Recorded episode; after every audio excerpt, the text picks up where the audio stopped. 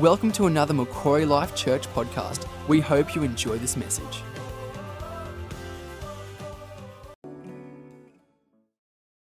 Just a quick shout out to our onliners. If you are watching this service online, thank you.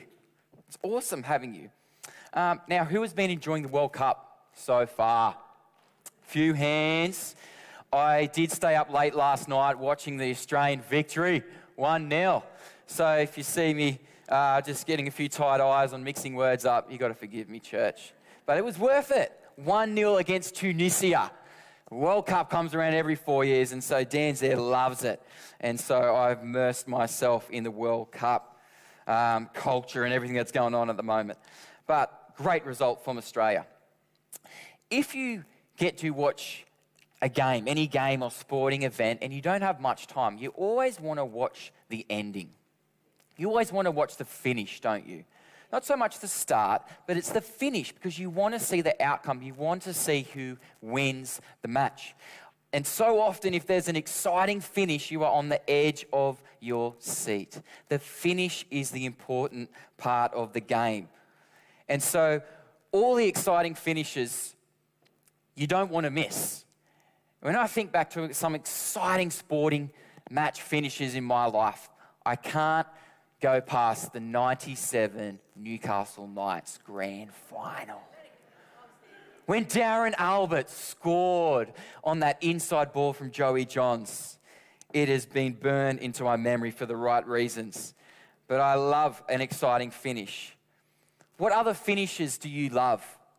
I definitely don't love finishing a donut or a, a good blueberry uh, Danish. I hate seeing that finish. But what finishes do you love? What does finishing mean to you?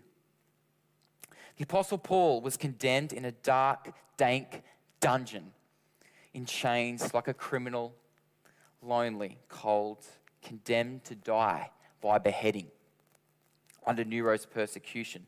And he decides to write to Timothy. Timothy. And it's most likely his last letter. He doesn't decide to write to a church or a group. He doesn't choose to write to Santa for his Christmas wish list. He doesn't choose to write to the United Nations about climate change. He decides to write to Timothy, doesn't he? And it's interesting that he chose an individual. And Timothy was a leader that Paul had found, had developed, had trained. Paul was probably in his 60s, Timothy in his 30s at this stage. And Paul was aware that he was passing the gospel on to the next generation.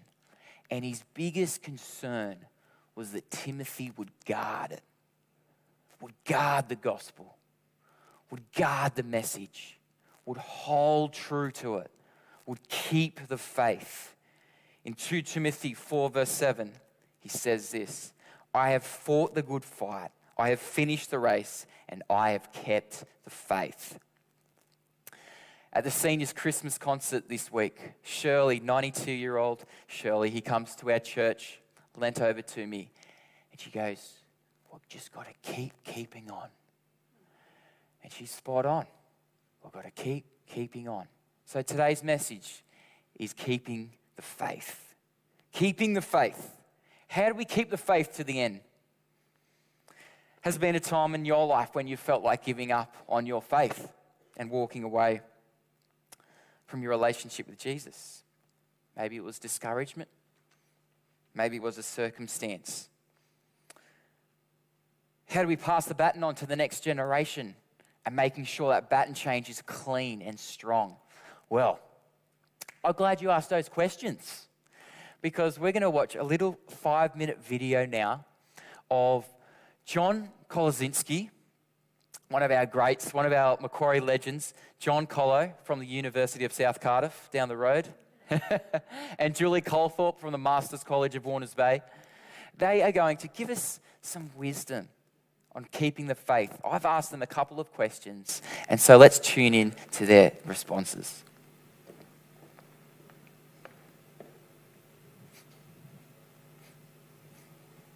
that I'll always hang in with Christ and I'll just keep loving Him, keep showing up, keep um, turning people to Christ all the time and, um, and letting Him shine. So to finish well is to finish with, with uh, following Jesus and serving Him till the day I die.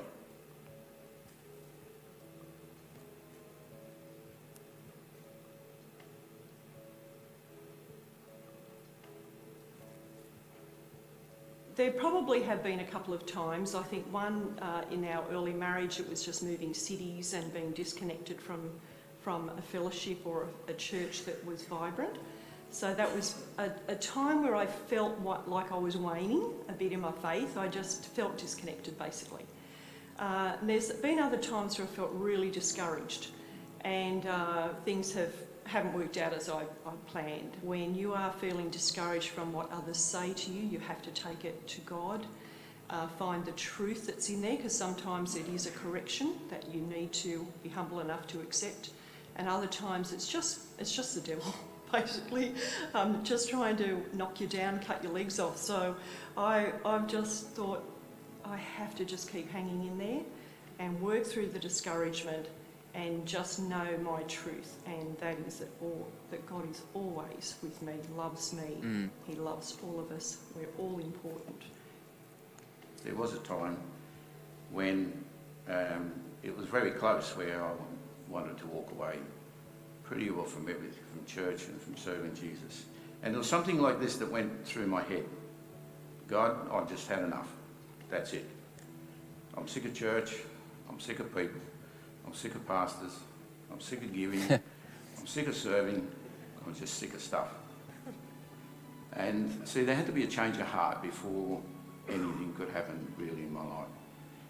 And we were having some prayer time, and just Mark just came over and called me out.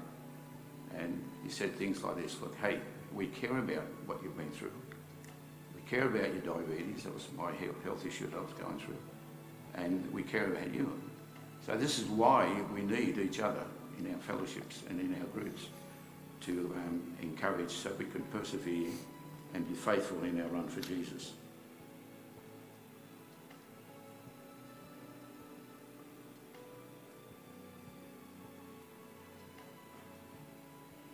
This is pretty close to my heart because I, I used to run uh, in relay races, and I remember a time when I was supposed to be in a race, very important race in Sydney, and I turned up one day late for the bus. And I actually never even made it to the race, and I let the whole team down. So my advice is one, you have to turn up. Mm. Keep turning up, keep turning up to church, keep turning up for people, keep turning up for your friends, for your for the relationships in your life, for your community. Keep turning up and be there for people. The other thing is knowing what you're passing on.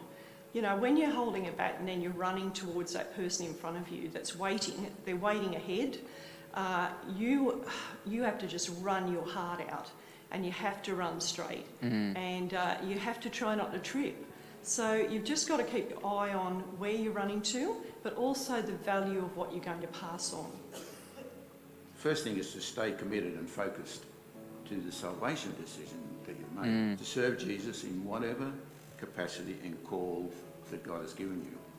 We have to equip ourselves to run any race. We train, we uh, exercise. So I believe we need to equip ourselves by studying the scriptures.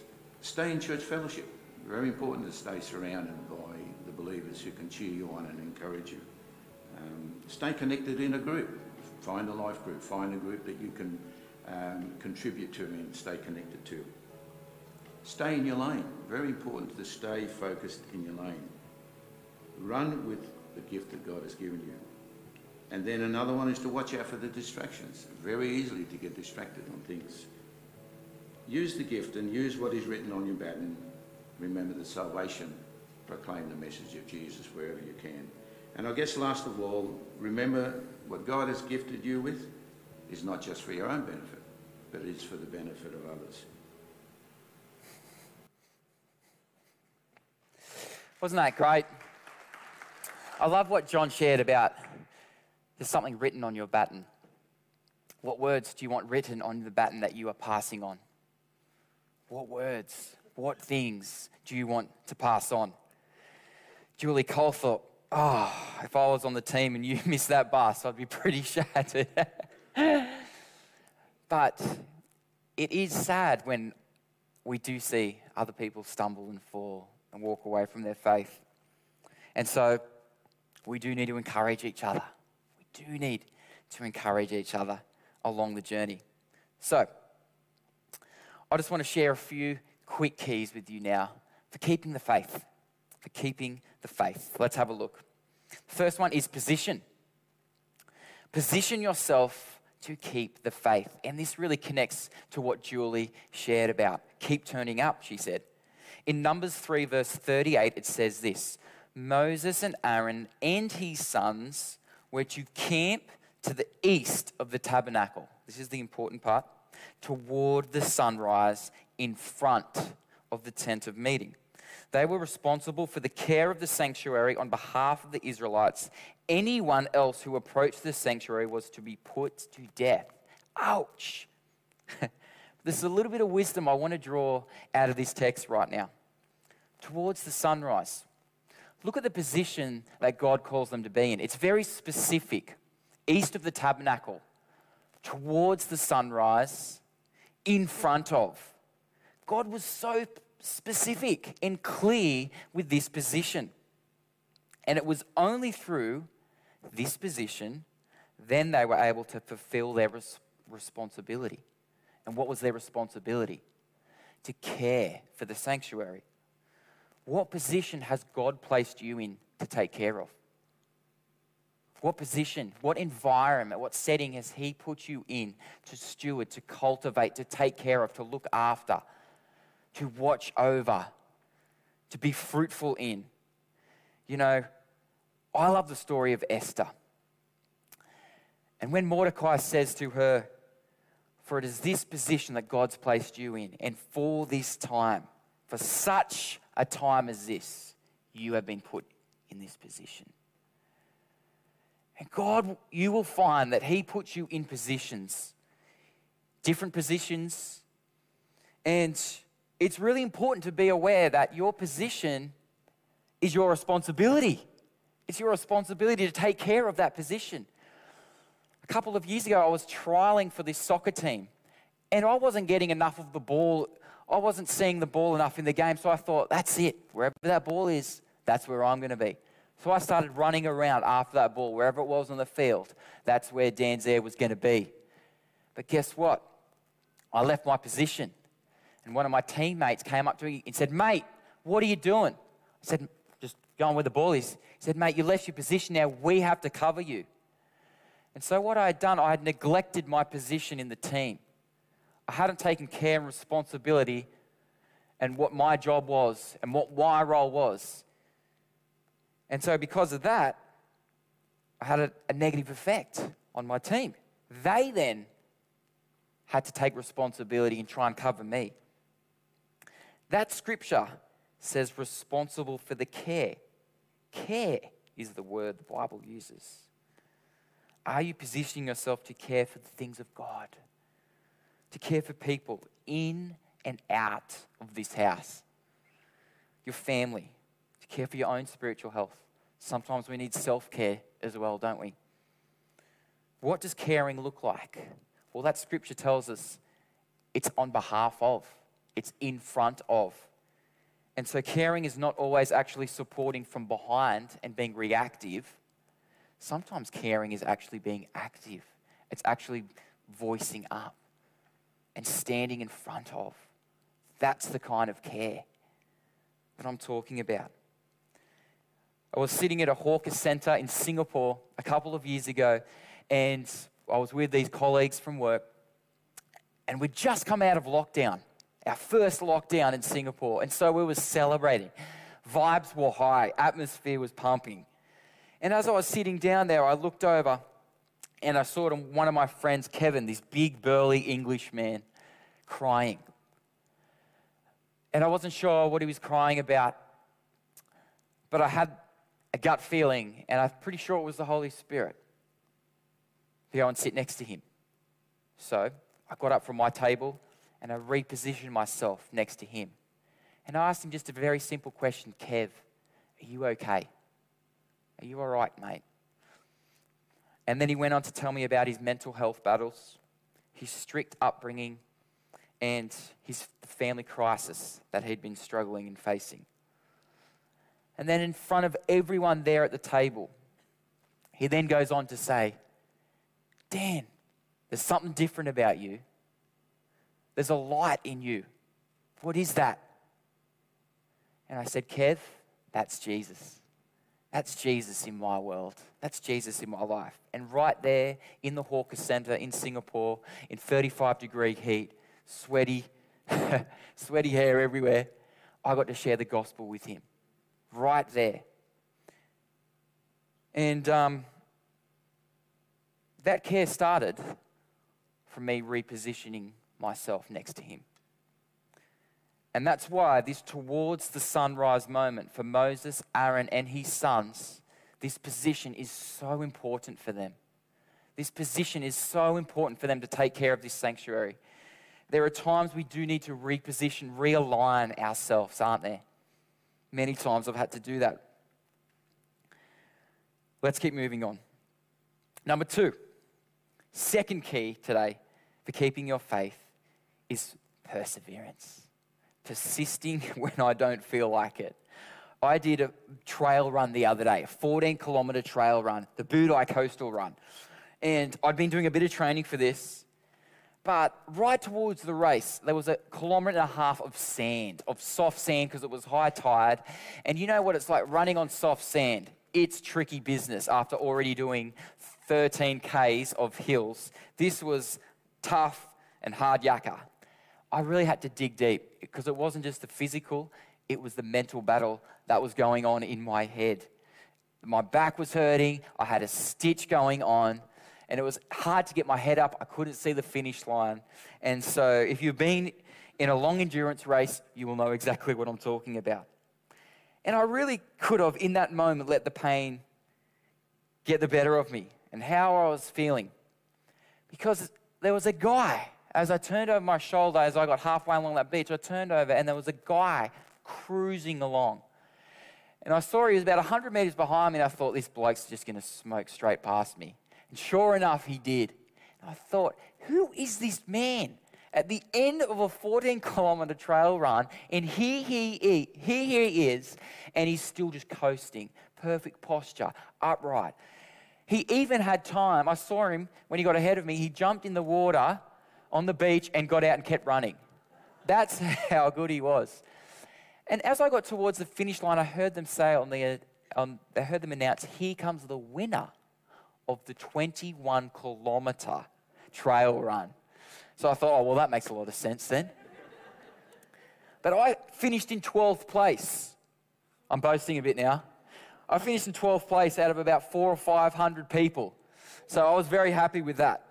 But in that moment of pain on that beach, and as I started preparing for this message, I started thinking about secular society and modern day culture because it really does tell us to follow our feelings. But here's the problem feelings lie. Feelings lie to us. And if you live by your feelings, you're going to be manipulated by your moods. Moods are very fickle. I don't always being like, I don't always like being nice to people. Johnny Colo, I'm with you. Sometimes I don't always like rocking up to church. Sometimes it's tough. It's a bit of a struggle. And our feelings will tell us otherwise. But Rick Warren says this great people are just ordinary people who persist in doing things other people don't feel like doing. And I want to be a person who keeps the faith at the end of my days and be able to say, I kept going. I kept in it when things were tough. Hebrews 11:27 says this, by faith he, referring to Moses, left Egypt, not fearing the king's anger. He persevered because he saw him who is invisible. King's anger. Well, there you go. That's Pharaoh's emotions right there, isn't it? Him being emotionally driven. But now the key for Moses is in that last phrase Persistence happens when you focus on what you can't see. What feelings are impacting your perseverance? What feelings are impacting and emotions are impacting your hang in there, your stickability? You know, even for me teaching this week, one little girl fell over and she got all these bindies in her hand. And the tears started coming down the face. Mr. Sam, my hand. The bendies are hurting. I said, Oh, it's okay. Let, come on, let's take him out. As soon as I took him out, oh, oh, it's okay now. she was focusing on the scene. She was feeling that pain in that moment. And it was really affecting her perspective. And isn't it amazing that feelings and emotions impact our perspective like nothing else, yeah? But it kind of flows into right now my third point. Actually, let me just say this last point on perseverance. Keeping the faith is focusing on the unseen so that one day the seen will come into view. One day the seen, the understanding, the knowledge of eternity will come into view. And it's just this side, there's going to be some things that we will not fathom and understand. God calls us to persevere nonetheless. My last point is purpose. Keeping the faith is carrying purpose. The purpose of your life is far greater than your own personal fulfillment, your own peace of mind or happiness. You can position yourself well, you can really persevere. But if you're doing it for the wrong purpose, you're missing the point. And so, the number one thing that will help you keep the faith is having purpose. Can I get the band um, back up now, please? And this is why Paul has written this letter to Timothy. This is why he chose the individual. He knew that Timothy had a really important purpose. He had a really important purpose. Because you see, every new generation must rediscover God's purpose. But it is, God adds this that the older generation is responsible for passing on what they have learned. We need the older generation to pass on what you have learned. We need you. Listen, all you silver haired, wonderful people. I've got a few going on up here I saw this year, and it scared the life out of me. But I'm including myself in this. We need you. We need you to encourage us. We need you. Your purpose is to pass the baton on to us, teach us, help us, educate us, walk with us, guide us, forgive us. Help us unlock things in our life. And you know what? In this church, there's a generation of healthy young leaders coming through. But we need the older generation, we need your coaching. Our younger generation, we're ready to fight the lions and the bears, but we need help fighting the Goliaths. We need the older generation to help us fight the Goliaths, the big battles. We can't do it without you. We need you. So your purpose is to bring this next generation through in a healthy way. Finishing on this scripture on purpose. Thank you for listening. We hope you have enjoyed this message. For more information, please visit macquarielifechurch.com.au.